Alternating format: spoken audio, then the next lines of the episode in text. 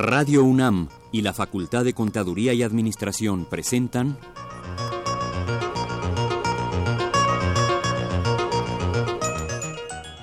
Consultorio Fiscal.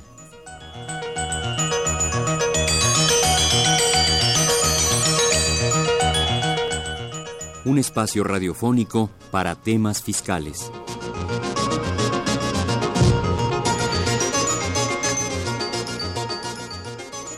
Estamos escuchando la presentación del programa Consultorio Fiscal que dio inicio el 17 de septiembre de 1987 bajo la conducción del contador público José Lino Rodríguez, la doctora María Antonieta Martín Granados y el contador Javier Belmares Sánchez. El día de ayer cumplimos 32 años de esta transmisión en esta estación de Radio UNAM. Consultorio Fiscal cumple 32 años y por eso estamos de fiesta.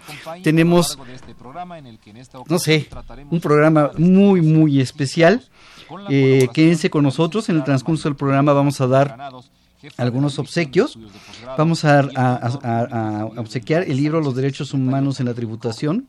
Eh, quien coordinó este trabajo fue el doctor Carlos Alberto Burgoa Toledo, conocido a todos ustedes, conductor también de este programa, quien se encuentra con nosotros también conduciendo el día de hoy. Carlos, gracias por acompañarme el día de hoy. contrario, gracias por, la UNAM que ha tenido bien este, pues eh, siempre como una inquietud de llevar a cabo los espacios para discutir temas fiscales y, y bueno, todavía más complacido de que aquí con nosotros hay dos personas que nos antecedieron en la conducción Sí, tenemos dos invitados especiales para ello. Son, son, parte también del proyecto que se ha desarrollado muy bien.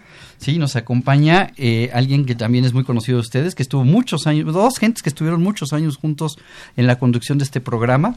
Nos acompaña el maestro Sergio Abarca Telles, en, en, ahora sí que en orden alfabético.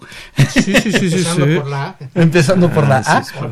Un gusto y muy buena tarde. Excelente momento de recordar y refrescar toda la intención de que la parte fiscal sigue siendo cultura y tenemos que conocerla. Así es, ¿no? Bueno, y también está con nosotros el maestro Álvaro Enrique Cordón Álvarez. Este, pues caray. Mi estimado Carlitos, gracias. Mi querido Chavo, buen día. Y mi querido Sergio, como siempre, un abrazo para todos a los radioescuchas. Gracias por invitarnos a estos. Un programa de cuatro conductores. Un programa. Así es. Vamos a poner la botella.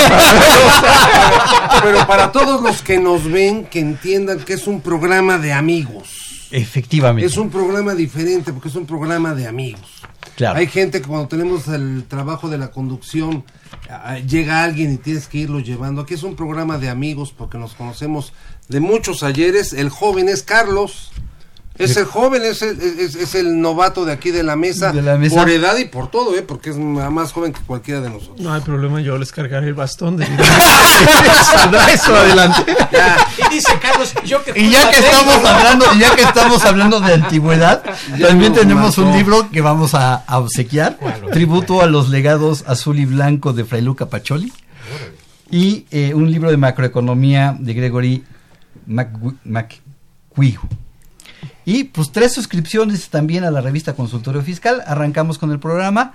Los saluda su amigo Salvador Rotero Banel, eh, en co-conducción con el, doctor Carlos Alberto Burgoa Toledo. Hoy vamos a tener un, programa, vamos a platicar de una regla de la resolución miscelánea que está causando mucho ruido, que está causando mucho revuelo, la regla 27113, que es pagos erogaciones de erogaciones a través de terceros. Eh, Quiero recordarles que es un programa en vivo que nos pueden hacer llamadas y preguntarnos sobre el tema que vamos a estar desarrollando. Y los teléfonos en cabina es el 55 36 89 89, perdón, corrijo, sería 55 55 36 89 89.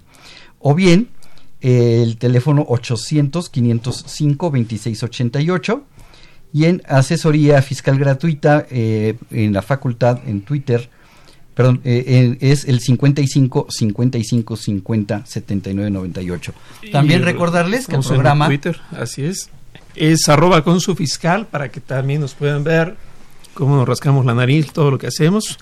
Y en Facebook es FCA UNAM Oficial para que estén muy atentos. Recuerden arroba con su fiscal y en Facebook FCA UNAM Oficial. Bien, ¿te parece, Carlos, si vamos a nuestro acostumbrado info fiscal? Va, que va.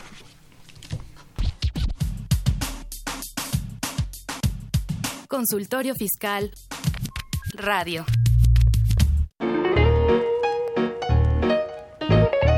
El físico atrae, pero quien resuelva tus problemas fiscales, ay, enamora.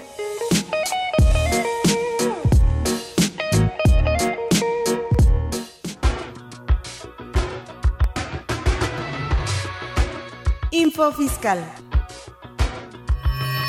10 de septiembre.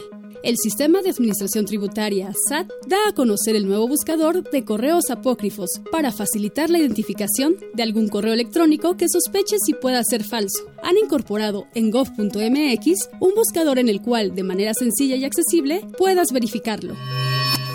El Instituto Nacional de Estadística y Geografía, INEGI, informa con base a la segunda quincena de julio de 2018 el Índice Nacional de Precios al Consumidor del mes de agosto de 2019, que es de 103.670 puntos. Esta cifra representa una variación de menos 0.02% respecto del índice correspondiente al mes de julio de 2019, que fue de 103.687 puntos.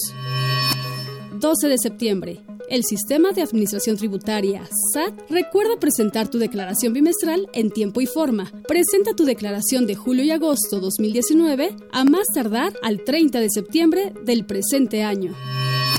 13 de septiembre. La Secretaría de Hacienda y Crédito Público da a conocer los porcentajes y los montos del estímulo fiscal, así como las cuotas disminuidas del IEPS aplicables a los combustibles correspondientes al periodo comprendido del 14 al 20 de septiembre de 2019. La Secretaría de Hacienda y Crédito Público da a conocer los montos de los estímulos fiscales aplicables a la enajenación de gasolinas en la región fronteriza con los Estados Unidos de América al periodo comprendido del 14 al 20 de septiembre de 2019. 16 de septiembre.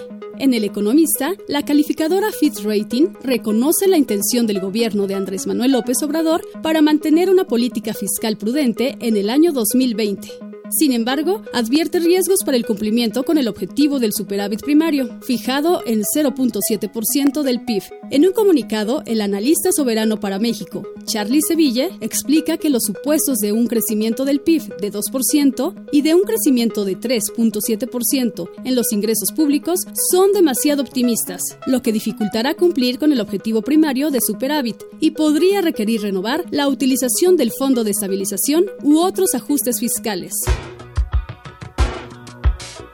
Info Fiscal. Transmitiendo desde XEUN, amplitud modulada 860 Radio UNAM. Los invitamos a que nos vean en la radio y nos escuchen por televisión. Consultorio Fiscal, Radio y Televisión. En el 860 de AM y en la barra de Mirador Universitario CUAE. Abordamos los temas de tu interés como impuestos sobre la renta, declaraciones, testamentos, pensiones, seguridad social, estímulos fiscales, discrepancia fiscal, régimen de incorporación fiscal, entre otros temas. Con destacados especialistas en la materia. Los miércoles por Radio UNAM. Los jueves por internet. Y los sábados por TV UNAM. Véanos en la radio. Escúchenos por televisión. Llámanos, nos interesa tu opinión. Teléfonos en cabina 5536 8989. Lada 01800 5052 688. Bien, regresamos después de nuestro info fiscal y el tema de hoy es la regla 27113, pago de erogaciones a través de terceros. Sergio, ¿qué opinas de esta regla? Pues mira, la regla afortunadamente no la hemos perdido, eh, porque si no tendríamos un serio problema. Sigue el mismo numeral en el concepto. el, concepto sigue siendo el mismo. la primera modificación de resolución miscelánea. No, estamos hablando de un concepto que no es nuevo en la práctica, que ya tenemos, ya tiene historia esto, escrito gran cantidad de artículos y conceptos, pero lo que estamos haciendo es referencia de la deducida de pagos de erogaciones realizado a través de terceros. Esta regla se, eh, eh, con la resolución miscelánea se había modificado en abril. En abril se modificó. Eh, se, se abre dos apartados. Así Uno es. cuando te hace referencia que te dan el efectivo para que tú hagas la erogación y otra cuando te están haciendo el reembolso. Entonces, ¿cuál es el principal problema que, que, tenía esta, esta disposición y que todavía lo sigue prevaleciendo, eh, entrando directo a lo que sería el tema? Así que ahorita vemos la mecánica. Uno de los puntos que te señalaba la resolución miscelánea es decir, oye, si a ti te dan el efectivo para que tú hagas los gastos, entendiendo que tienes el comprobante, el procedimiento, acreditas el IVA y todo lo que, eh, tanto personas físicas como morales, con reglamento y todo lo que estamos haciendo mención, si que ahorita lo, lo precisamos, decía, si tú ese efectivo te daba un plazo de 60 días para regresarlo, y si no, se te, se te convertía en, un ingreso. Entonces, eso se, de abril con la que se publica en 20 de agosto, se anula y te dice que es hasta el término del año. O sea, ya no lo hace mensual, pero sigue prevaleciendo. O sea, a ver, eh, yo quiero entender, si yo recibo, vamos a, atrás, un poquito atrás en el tiempo, que esta regla hubiera estado vigente desde principios de año. Si, si esta regla hubiera estado vigente desde principios de año, si yo recibo dinero en febrero para efectuar un gasto por cuenta de mi patrón. Correcto, sí. La regla anterior me decía que 60 días. Hoy me dice 31 de diciembre. Correcto. Sí, pero 60 días, ¿qué? Pues como más completamente la tendrías que ser 60 días hábiles. No, pero 60 días qué, o sea, para, 60 para que días tienes que o me entregas el comprobante, o me devuelves el dinero. O me devuelves el dinero. Y si no me entregas ni el comprobante ni me devuelves el... dinero, entonces se convierte para ti trabajador en un ingreso. Ese es el bueno, no quiere decir trabajador, ahí habla de un tercero. Ser, un tercero, claro. Miren, ya hasta me hicieron llorar, pero la verdad es que está muy mal la regla. Porque en la parte civil, recordemos que las obligaciones tienen una prescripción distinta. Correcto a lo que voy es esto. ¿Qué pasa si el tercero eh, de alguna manera acaba el año y no ha sido ni reintegrado o de alguna manera eh, reembolsado? La regla se divide en dos fracciones. Se refiere una cuando se da después y otra cuando se da antes, es decir, la operación por parte del tercero.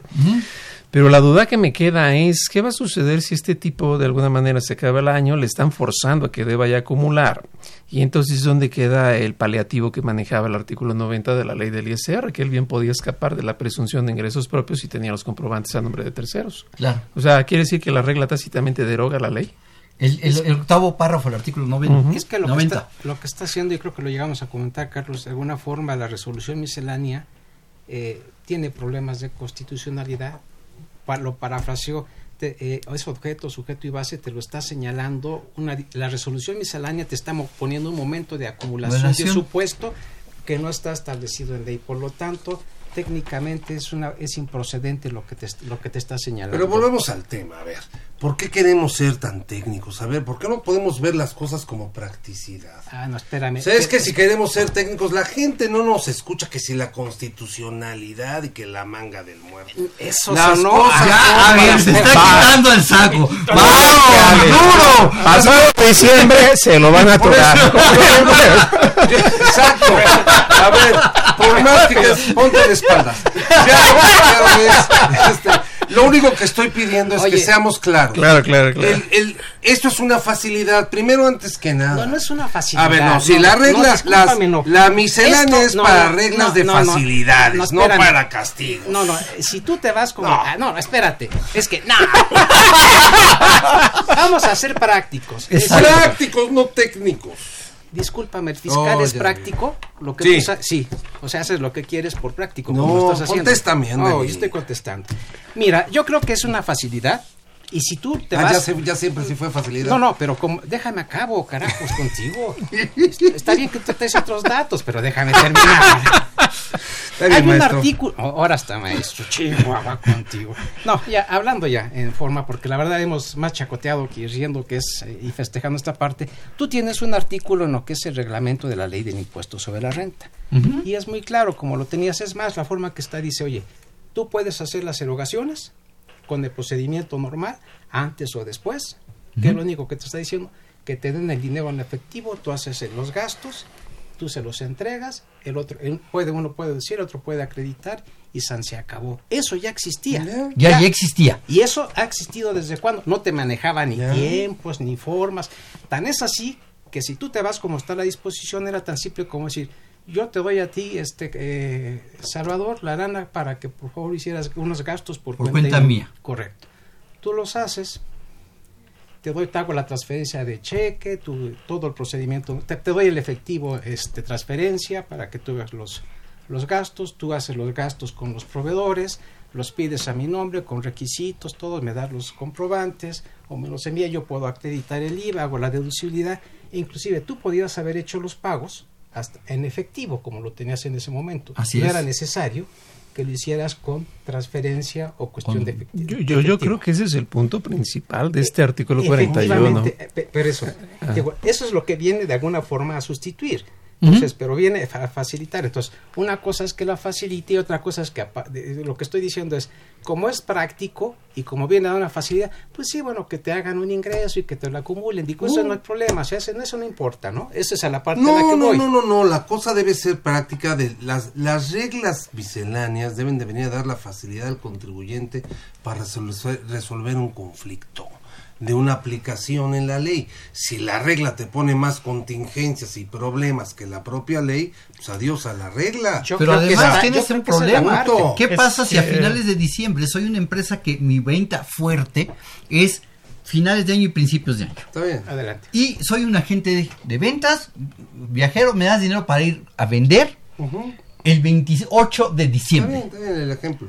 Y no te compruebo ni te devuelvo el dinero al 31 porque mi viaje termina por ahí del 10, 11 de enero. Pensamos que sean juguetes para reyes, cosas así. Así es, este, y entonces te voy a entregar la comprobación al año siguiente. ¿En qué, en qué queda esta regla? Ya me convirtió en ingreso algo que era un gasto para ti, que sí te lo voy a comprobar, No pero la te lo voy a comprobar hasta el Pe- siguiente Pero año. es que la regla yo pienso que si la vemos por el parte de políticas públicas, más allá como decía Álvaro de lo escrito, la verdad es que toda regla y todos los estímulos fiscales siempre van en ese sentido. Te muestran algo, pero en realidad en el fondo quieren otra cosa. Una cosa es lo que se dice y otra cosa es lo que se quiere.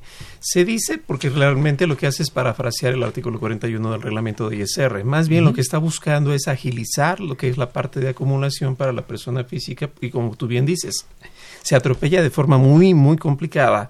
Si el 28 a mí me dan una encomienda para salir de la ciudad, puede ser poco probable, eso no le importa a nadie más que a las personas que contratan, y al día 31 ya está obligado a tener que emitir su comprobante. O sea, nadie lo va a hacer. Yo creo que No, hasta, hasta el. Cruz Azul sabe que no lo haría, ¿no?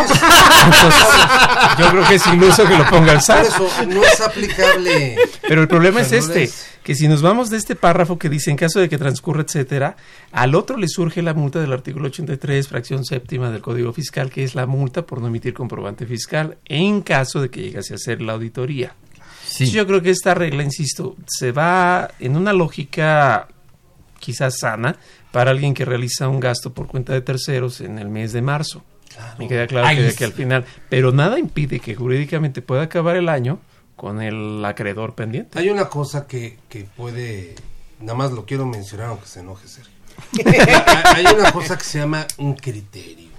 Si cuando tú tengas con una revisión de cualquier autoridad, porque la verdad nos burlamos muchas veces, pero si no hay el criterio de una autoridad para esto que estás hablando, no hay criterio para nada. Es que ese es el Si no problema. es, a ver, sí estoy de acuerdo y que vamos a hablar de la inseguridad jurídica no, y el no, no, contribuyente. A ver, estoy totalmente de acuerdo en todo lo que ustedes me quieran decir, ¿no? Entonces tendríamos que llegar a tener una regla de 325 mil tomos para llevar al caso cada caso determinado.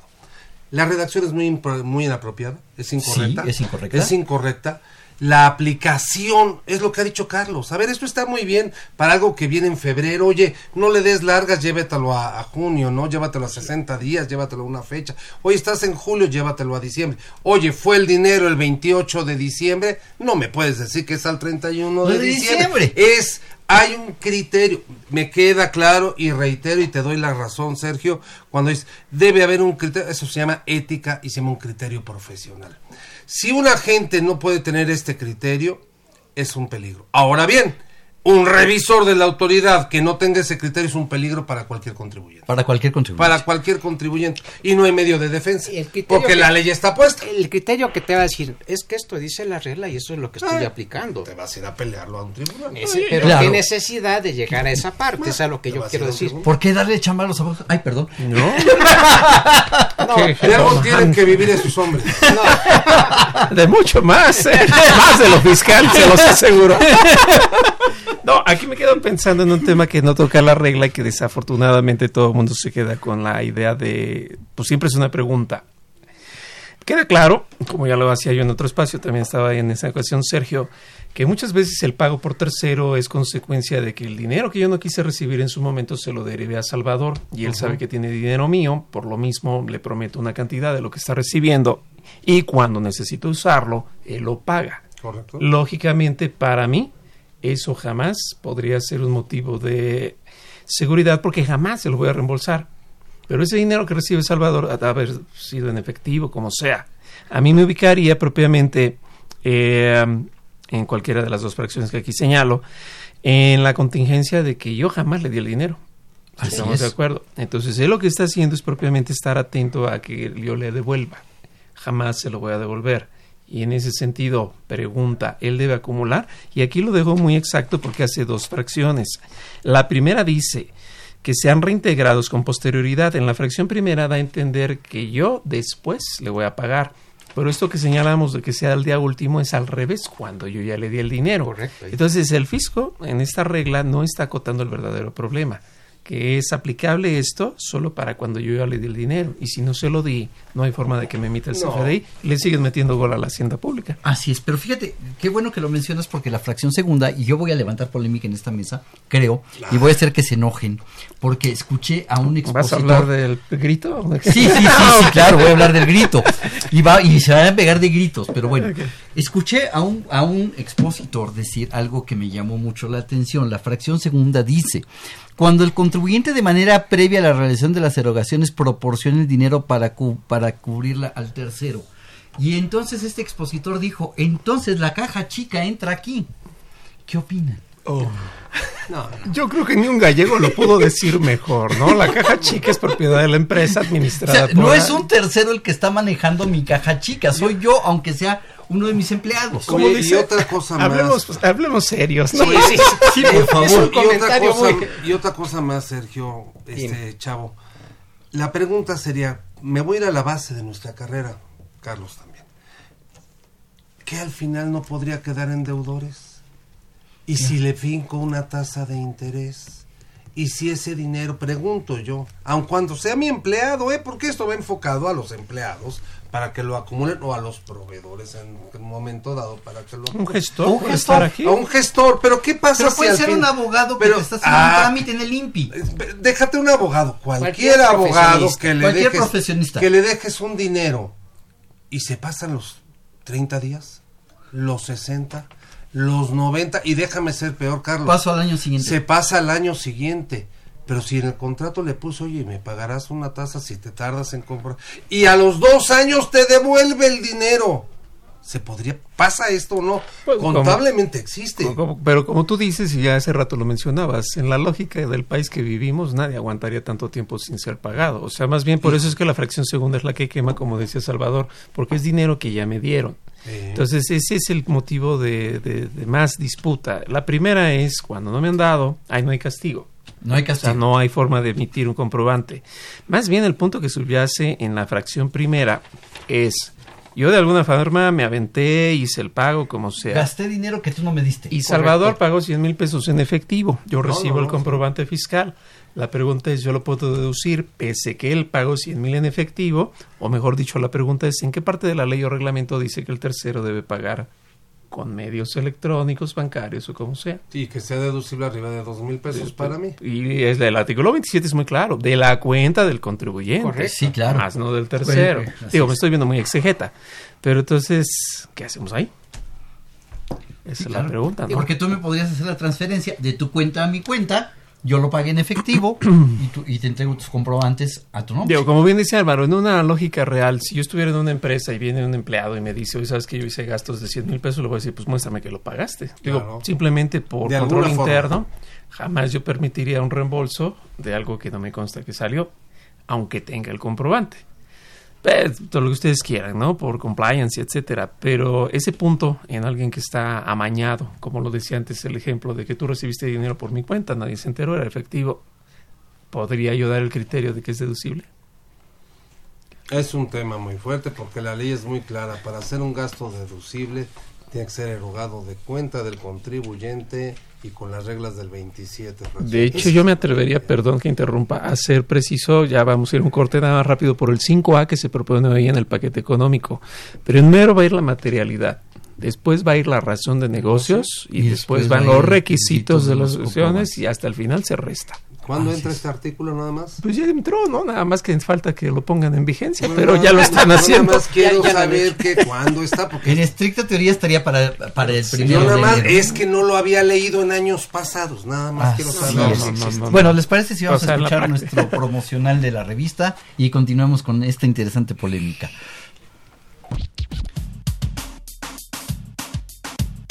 Consultorio Fiscal Radio.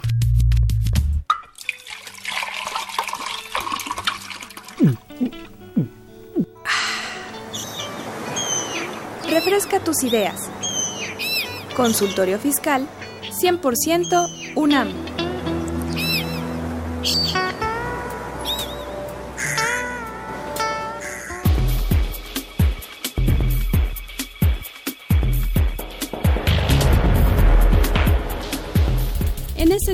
La 722 Consultorio Fiscal, como siempre, aborda interesantes artículos de corte jurídico, laboral, contable, financiero, prevención de lavado de dinero y fiscal. Ninfa Bustamante Ramírez, Claudia Cortés López, Juan Carlos Hernández Santoyo y Albino Mendoza de Jesús comentan la propuesta del CFDI en localidades de Oaxaca sin acceso a Internet.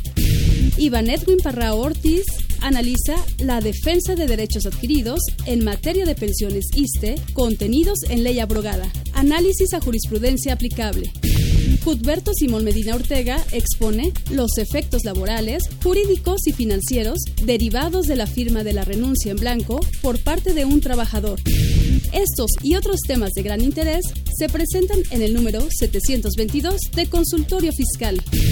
Suscripciones a los teléfonos 5616-1355 y 5616-7755. También a través de la tienda electrónica publishing.fca.unam.mx o en la revista electrónica consultoriofiscal.unam.mx.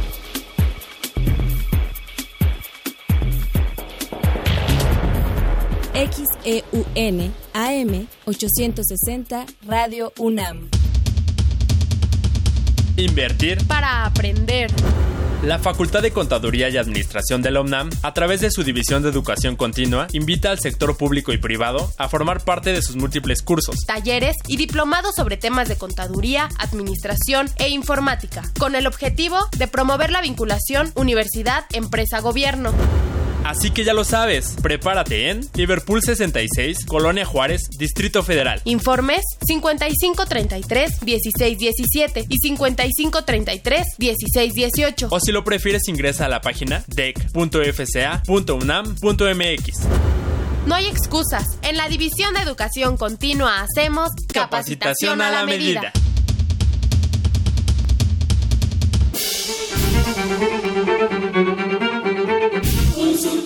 Fiscal.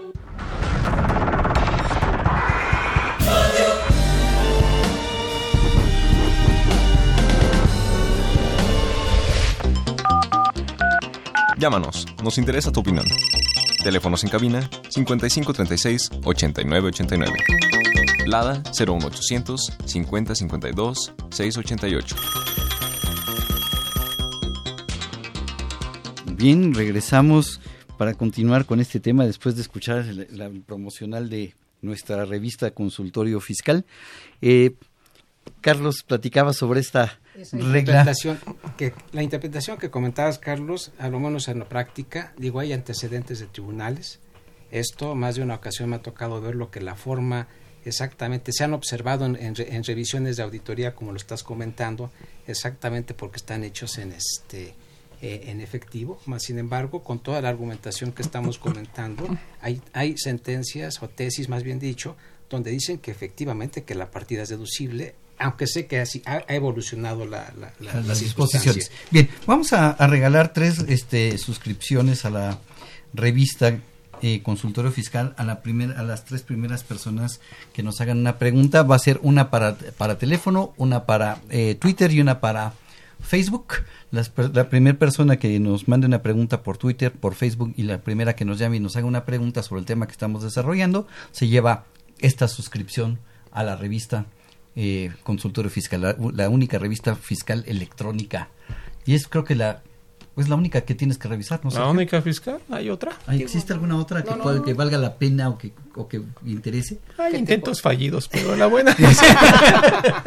Se llama consultorio fiscal. Denle chance a mi revista. y esa también. es intento fallido. Ese intento no es fallido aún.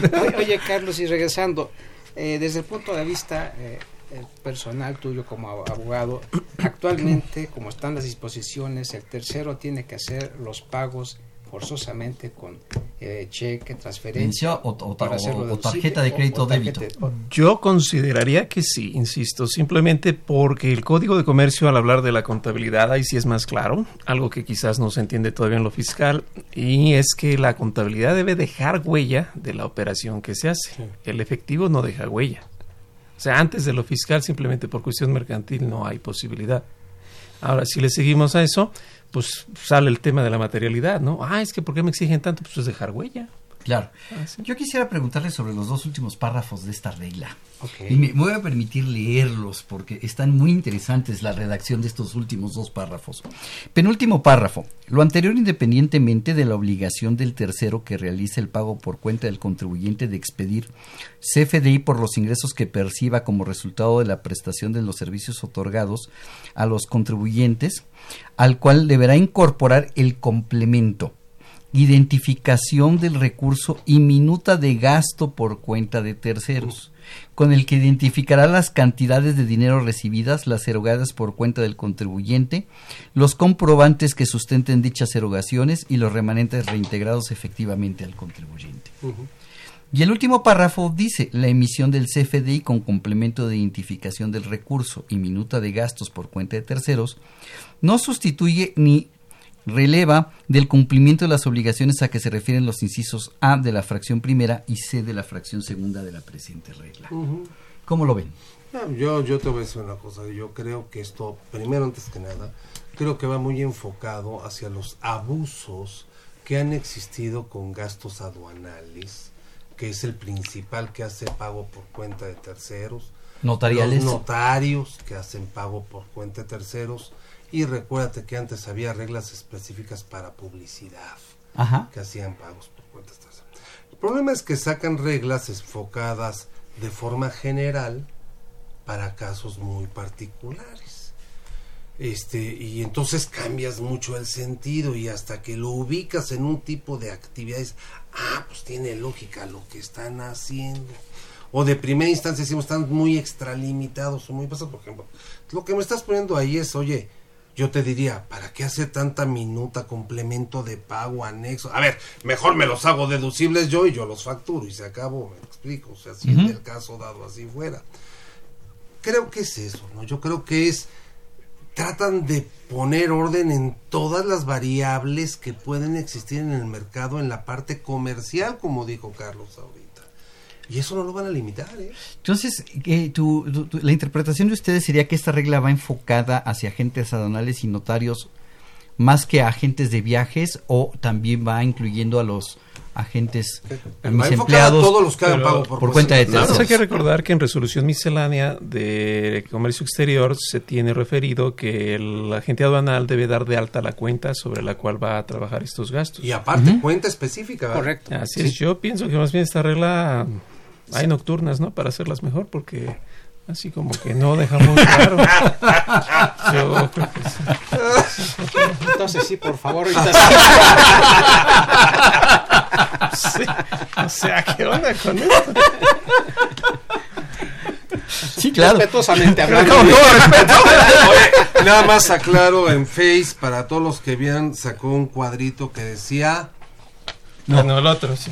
Decía Bu, lo que pasa es que no se lee porque lo pusiste en un color muy claro. Pues Nada más, lo estoy viendo aquí en Estamos en austeridad. Bien hecho, bien hecho. Entonces pon la otra, pon, no, pon la primera, no, la, la, no, la otra, la otra.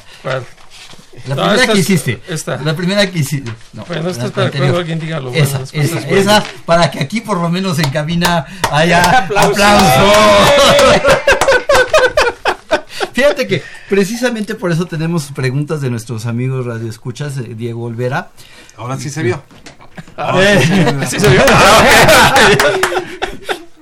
Diego Olvera este, dice que si la regla, que esta regla obliga a los eh, agentes de viajes sobre el dinero que les dan para eh, eh, los gastos necesarios para su negocio, como pueden ser estancia, alimento, etcétera, o solamente para las agencias. No, es, es para todos en términos generales. No es, no es para una sola persona. Es Cualquier términos... persona que realice gastos por cuenta de terceros. Sí, inclusive, digo, lo fuimos ahorita únicamente a gastos, pero también podría ser aplicable que facturen por cuenta y nombre tuya. Esa sería otra posibilidad y como tal está establecido.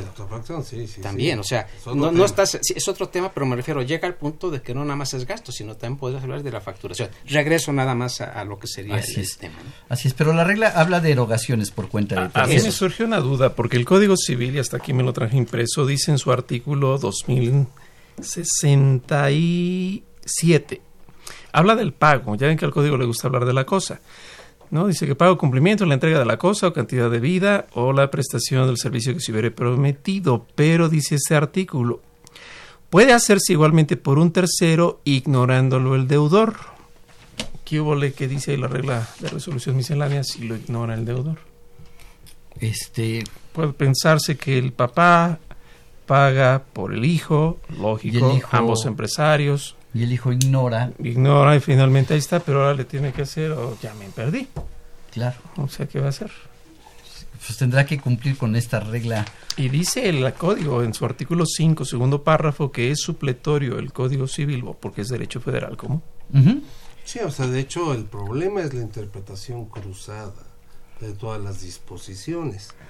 Digo, la, la, realidad es que se supone que nuestro sistema debe de servir para tributar de una forma sencilla, como decíamos al inicio, en una forma sarcástica, simple y sencilla. No puede ser que ahorita una regla que estamos discutiendo aquí, que es para poder sufragar que alguien pague por cuenta tuyo, es para simplificar. Para simplificar, aunque se enoje Sergio, sea tan compleja en su interpretación, tenga que ir a leer el código de comercio, tenga que ir a leer la legislación aduanera. El código civil. Sí, y tengo que entender el código civil para que por fin pueda emitir un pago. Y eso si es que no violamos o si no nos metemos a otras legislaciones ya por importes y por montos de otros problemas. Y luego agregarle el complemento que te Ajá, pide sí, ahora la regla. Correcto. ¿Sí? Bueno, que no es más que darle redondeo, ¿no? A la obligación de la emisión del CFDI. Así es, pero Así este, es. este complemento habla, en el caso de viáticos, habla, fíjate, me llama la atención cómo se llama, identificación del recurso y minuta de gastos por cuenta de terceros. O sea, va a ser un complemento en donde yo voy a relacionar CFDI por CFDI de los que erogué por cuenta tuya, no sé, o conceptos, o importes, o todo. ¿Qué va a ser este complemento? Es que sería, es absurdo como está que sea concepto por concepto. Sí. Digo, no, no Entonces, punto, lo que está haciendo la autoridad, yo quiero entender, lo que está haciendo la autoridad es decir, tus reportes que antes te entregaban de viáticos, ya que no te los entreguen, mejor que te entreguen este complemento, ya está el reporte de viáticos, o qué es lo que pretende la autoridad con eso de minuta de gastos. Fíjate, es, inclusive, viáticos y quién. Si hablas del empleado, Ajá. está en el CFDI los, los, los, viáticos. Tienes la identificación del concepto cuando lo entregas y cuando te lo reembolsa. Lo que sería este el, el te voy a poner un caso. Cambia y lo, lo, cambiamos al caso que estás mencionando, que es un tercero. Para te, voy a poner, te voy a poner un caso y yo quisiera, y, y, y, y, no quiero que se tome discriminatorio ni mucho menos. Una línea aérea. Vale. Una línea aérea lo que hace es, si eh, por algún motivo en un viaje se le descompone un avión, tiene que mandar técnicos. Y junto con esos técnicos va a mandar ayudantes generales. A cada uno le va a dar su cantidad de viáticos. ¿Quién va a hacer este complemento del viático? ¿Quién va a hacer este complemento? Cada uno de los empleados. Perdón, autoridad. Puede ser incluso un doctor, puede ser incluso un abogado que no entienda de cuestiones fiscales. No, lo vas a, vas a poner a una persona a hacer un complemento de un comprobante o quién va a hacer? No más aún qué pasa si es un contribuyente que ni siquiera está dado de alta para emitir comprobantes. Es un empleado. Es un empleado, está en mi nómina, no tiene firma electrónica, este... Ah, desde ese punto de vista podríamos decir que la regla excluye a los empleados entonces. O sea, yo no lo entiendo, la verdad es que no, no lo entiendo. Porque ¿quién va a hacer quién va a hacer ese complemento? O el patrón va a hacer el complemento y entonces vas a tener que crear un departamento de emisión de complementos Pero es que esto, esto entraría en conflicto con el reglamento de la ley del ISR, que habla que respecto de los viáticos, no me acuerdo si es el 10 o el 15% de lo que se le dio al año puede ser sin comprobar, con tal de que salga adelante. 20% máximo en cada viaje y 15 mil pesos anuales. Sí. Ya lo tenías. Mira, tipo. Pues. A mí no me bravo, bravo. A mí, no me dan, a mí no me dan viáticos. No, yo creo que lo que estamos hablando para todos nuestros amigos radioescuchas es muy serio porque es una mecánica normal de trabajo el tener estas estas erogaciones y estamos entrando en un tema muy complejo o haciéndolo demasiado complejo algo que debería ser demasiado, sencillo.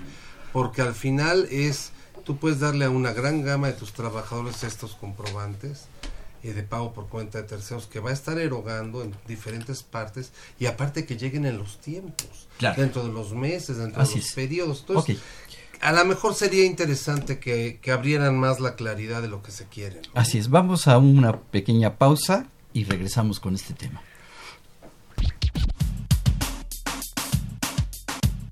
Consultorio Fiscal Radio.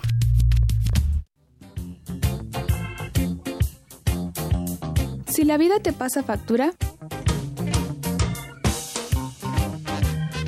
entonces hazla deducible.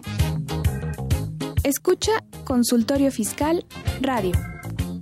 XEUN AM 860 Radio UNAM. ¿Los impuestos le causan problemas? ¿Dolor de cabeza? Ay, ¿qué le puedo decir? ¿Problemas de estrés? ¿Malestar estomacal? Ay. ¿No puede dormir? ¿Cuenta ovejas hasta el infinito? Basta de sufrir. Nosotros tenemos la solución. La Facultad de Contaduría y Administración te asesorará en tus obligaciones fiscales, laborales y de seguridad social, tanto de manera personal como vía telefónica. Así es, ya no te preocupes por tu declaración anual. El Departamento de Asesoría Fiscal Gratuita, que se encuentra en la División de Estudios de Posgrado, te ayudarán en lo que necesites. ¡Oh, qué bien! ¿Y qué tengo que hacer? Solo tienes que llamar al 5550 7998.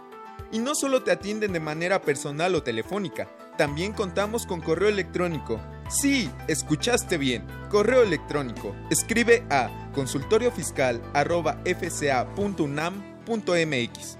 Con toda la ayuda que tendrás por parte de asesoría fiscal gratuita, tus malestares se irán al...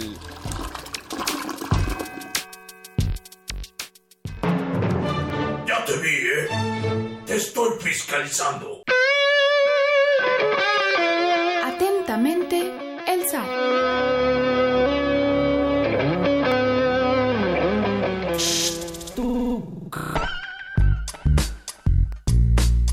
Si estás interesado en este y otros temas de consultorio fiscal, ingresa a tu navegador y escribe Radio UNAM. En la página principal, da un clic en 860 de AM, que se encuentra en la parte superior derecha. O si lo prefieres, da un clic en Programación AM y selecciona Consultorio Fiscal Radio, donde podrás acceder a nuestro contenido seleccionado. Suscríbete y podrás reproducirlos cuando quieras desde tu iPad, tablet o celular. Síguenos por Twitter.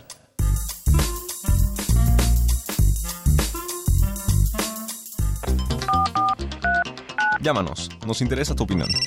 Teléfonos en cabina 5536 8989. Lada 01800 5052 688. Bien, regresamos. En esta ocasión también tenemos regalos para este corte. Vamos a regalar tres libros, igual a la primera persona que nos haga una pregunta sobre el tema en radio, eh, eh, por teléfono, una en Facebook y una en Twitter. El primer libro es Los derechos humanos en la tributación. Eh, este libro fue coordinado por el doctor Carlos Alberto Burúa Toledo, entonces se llama como yo. Este, así es, es un excelente libro. El segundo libro es Tributo a los legados azul y blanco de Fray Luca Pacholi y un libro de macroeconomía de Gregory McKeown. Eh, tenemos preguntas de nuestros radioescuchas eh, que ganaron eh, la suscripción a la revista. Edna Domínguez por teléfono. ¿Existe algún documento fiscal para deducir pagos por cuenta de terceros o alguna forma este, y qué requisitos tendría que cumplir? Para deducir gastos por cuenta de terceros. aquí lo que si estamos haciendo el tema que estamos comentando es tú vas a pedir para poder deducir necesitas que te entreguen el comprobante a tu nombre con requisitos fiscales que te lo va a dar el tercero. Entonces sí debes de cumplir los requisitos normales. Así es. Y debiste haberle pagado con transferencia, cheque a ese tercero. Y probablemente a ese de tu cuenta a ese tercero. Y probablemente una minuta o un complemento que aparece en esta regla que pues no sabemos qué demonios es esa minuta o ese complemento todavía. ¿No? Pues allá nada más pienso que es igual un CFDI normal, ¿no? Pues no, lo único es que se lo entreguen, pero yo le recomendaría, por efectos futuros de duda en materialidad, que se confirme o se justifique por qué el tercero pagó por cuenta de él. Perdón si me anticipo un poco. El artículo 5A, que estaría próximo a salir, porque todo parece indicar que así será, dice en su cuarto párrafo que la autoridad tendrá la facultad de poder tachar o juzgar que esa operación se pudo haber hecho en menos pasos. Así es. Entonces, anticipándome para los que nos ven, ¿no? que para efectos prácticos así lo querrán, es justificar por qué el tercero pagó por mí y no pude yo hacerlo directamente. O sea, vamos, eh, sin entender que aquel me cobraba. Pero no te... O sea, qué interesante dato, porque lo podrá cuestionar.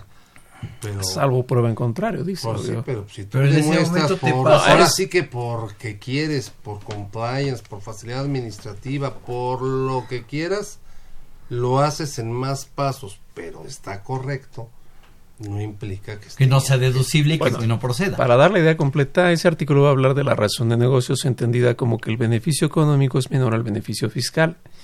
Quiere decir que si hice tanta operación para ganar un peso, pero con esa operación me evité pagar 100 de impuestos, ahí viene el problema.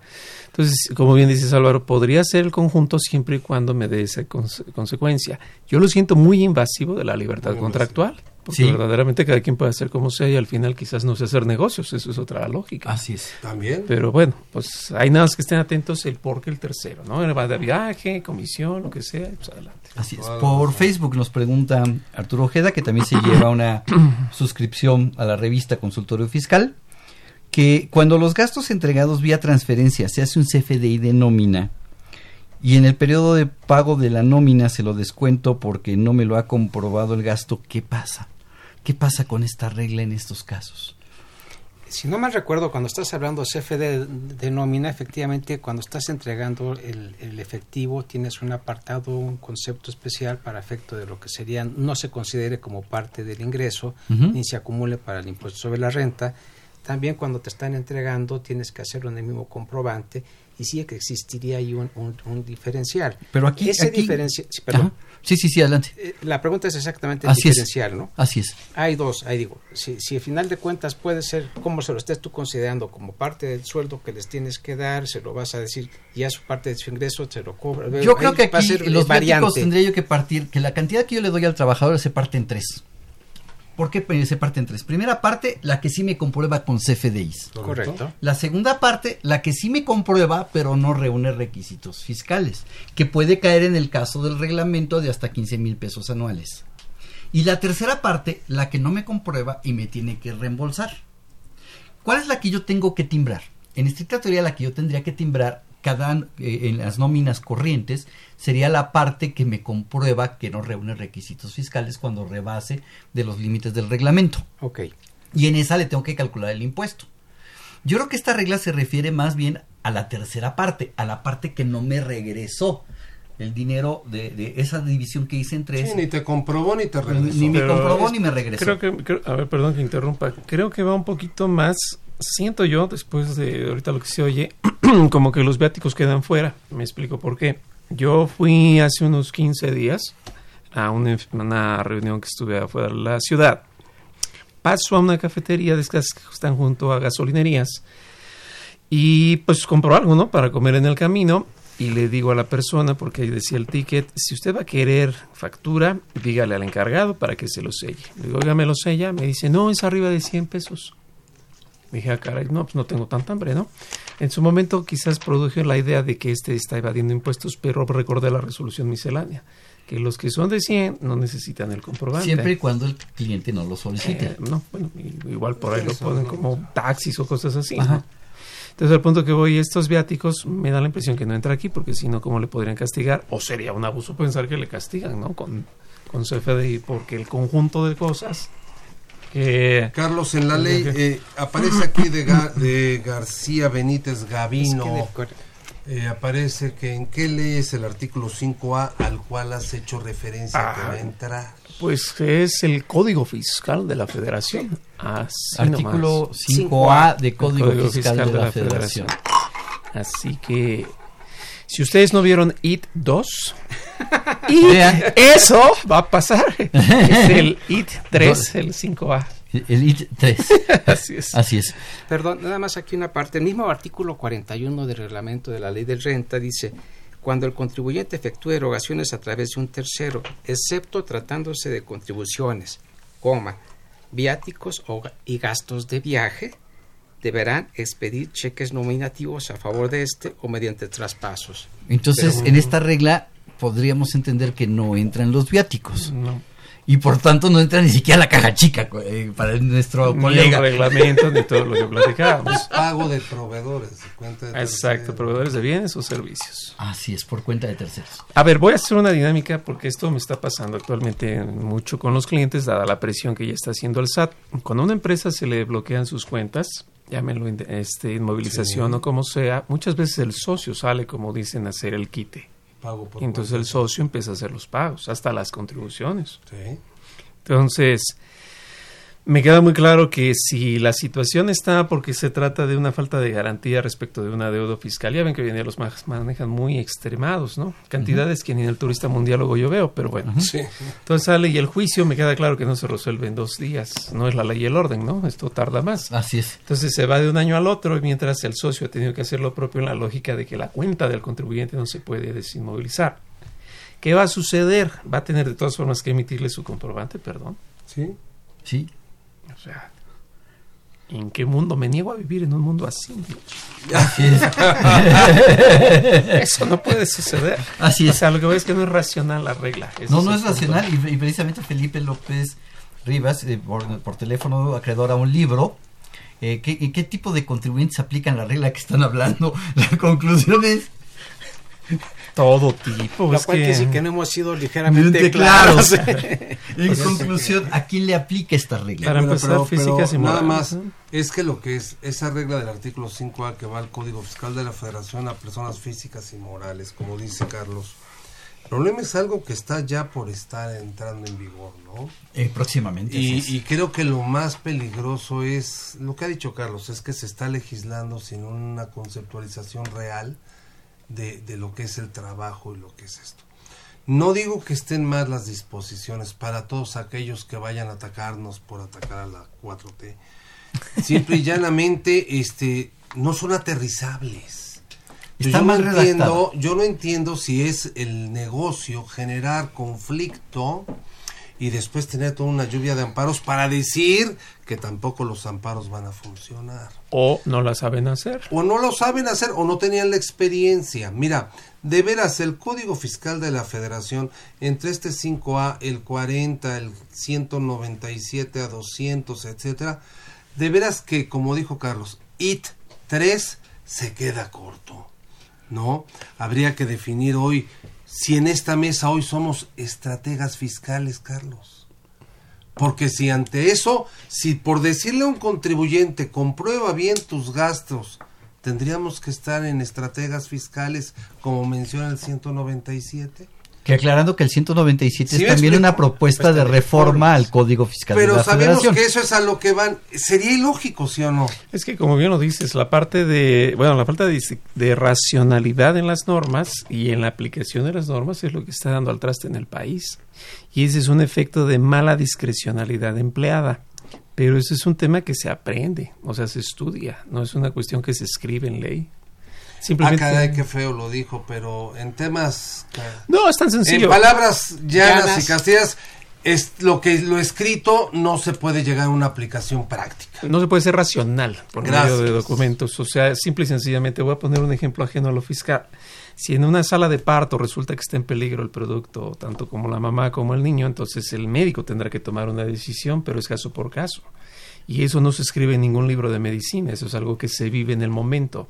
Estas reglas, así como las vemos, pues generan por sí mismas infinidad de problemas. Pero si en la práctica el que va a aplicar la norma solamente tiene en mente que tiene que cobrar, pues con la pena a Dios, ¿no? Claro, Pero esto es una facilidad, ¿no? Era. La miscelánea. No, bueno. ¿En qué quedamos? ¿Es una facilidad o no es una facilidad? Yo decía que sí. Hay un psicólogo que me cae muy bien, que si nos oye, dudo que nos oiga porque su rama es otra. Horacio Jaramillo Loya, egresado de la UNAM, dice: La solución de un problema que no lo resuelve se vuelve parte del problema. Y eso es algo que no ha entendido nadie en el país, por lo menos en este nivel de resolución miscelánea. Se multiplica y se adiciona. Así es, no se está resolviendo. Esta regla no está resolviendo el conflicto. No, y aquí no estamos hablando de quién está en eh, a favor o en contra de la 4T. No, no tiene nada que ver nada con que ver en ese sentido. Hemos criticado, hemos criticado, este programa siempre ha criticado la mala redacción de las disposiciones, no. independientemente de quién haya sido el conductor. Sí, claro, claro, claro, Correcto, entonces el decir que falta o no falta, digo, lo que sí tenemos es un problema práctico que es el que estamos comentando y es un hecho que es el que estamos haciendo diferente, damos diferentes puntos de vista para que se entienda. Ok, entonces, como no se ha entendido, en conclusión, ¿a quién le aplica la regla? No, le, le aplica a todos. A todos. A todos, y a, nadie. a, a todos y a nadie. A todas no, las personas bueno. que realicen El cadenero decidirá quién. el cadenero. el auditor, pues. Ya tú, si, tú si entras, tú no entras. Sí, no, tú Eso no. es todavía discoteca de hace muchos ayeres. Así es. Pero bueno, no me queda más que agradecer, Carlos, gracias por acompañarnos no, a este programa gracias. de celebración de 32 gracias años. a nuestros invitados. Que gracias, gracias hecho... Sergio por acompañarnos. Álvaro, gracias. Un placer. Programa de cuatro directores sin invitados. No. Así es. Así es. No me queda más que eh, agradecerlos y invitarlos a que nos sintonicen la siguiente semana con el, el tema de eh, opinión de cumplimiento.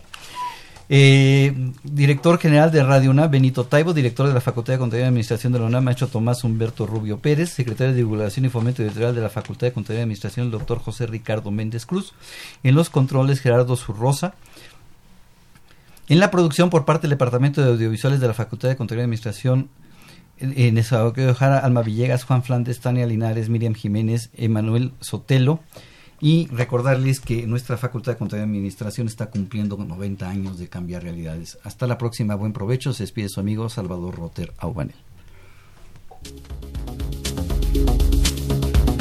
Consultorio Fiscal. Un programa de Radio UNAM y de la Secretaría de Divulgación y Fomento Editorial de la Facultad de Contaduría y Administración. Consultorio Fiscal Radio.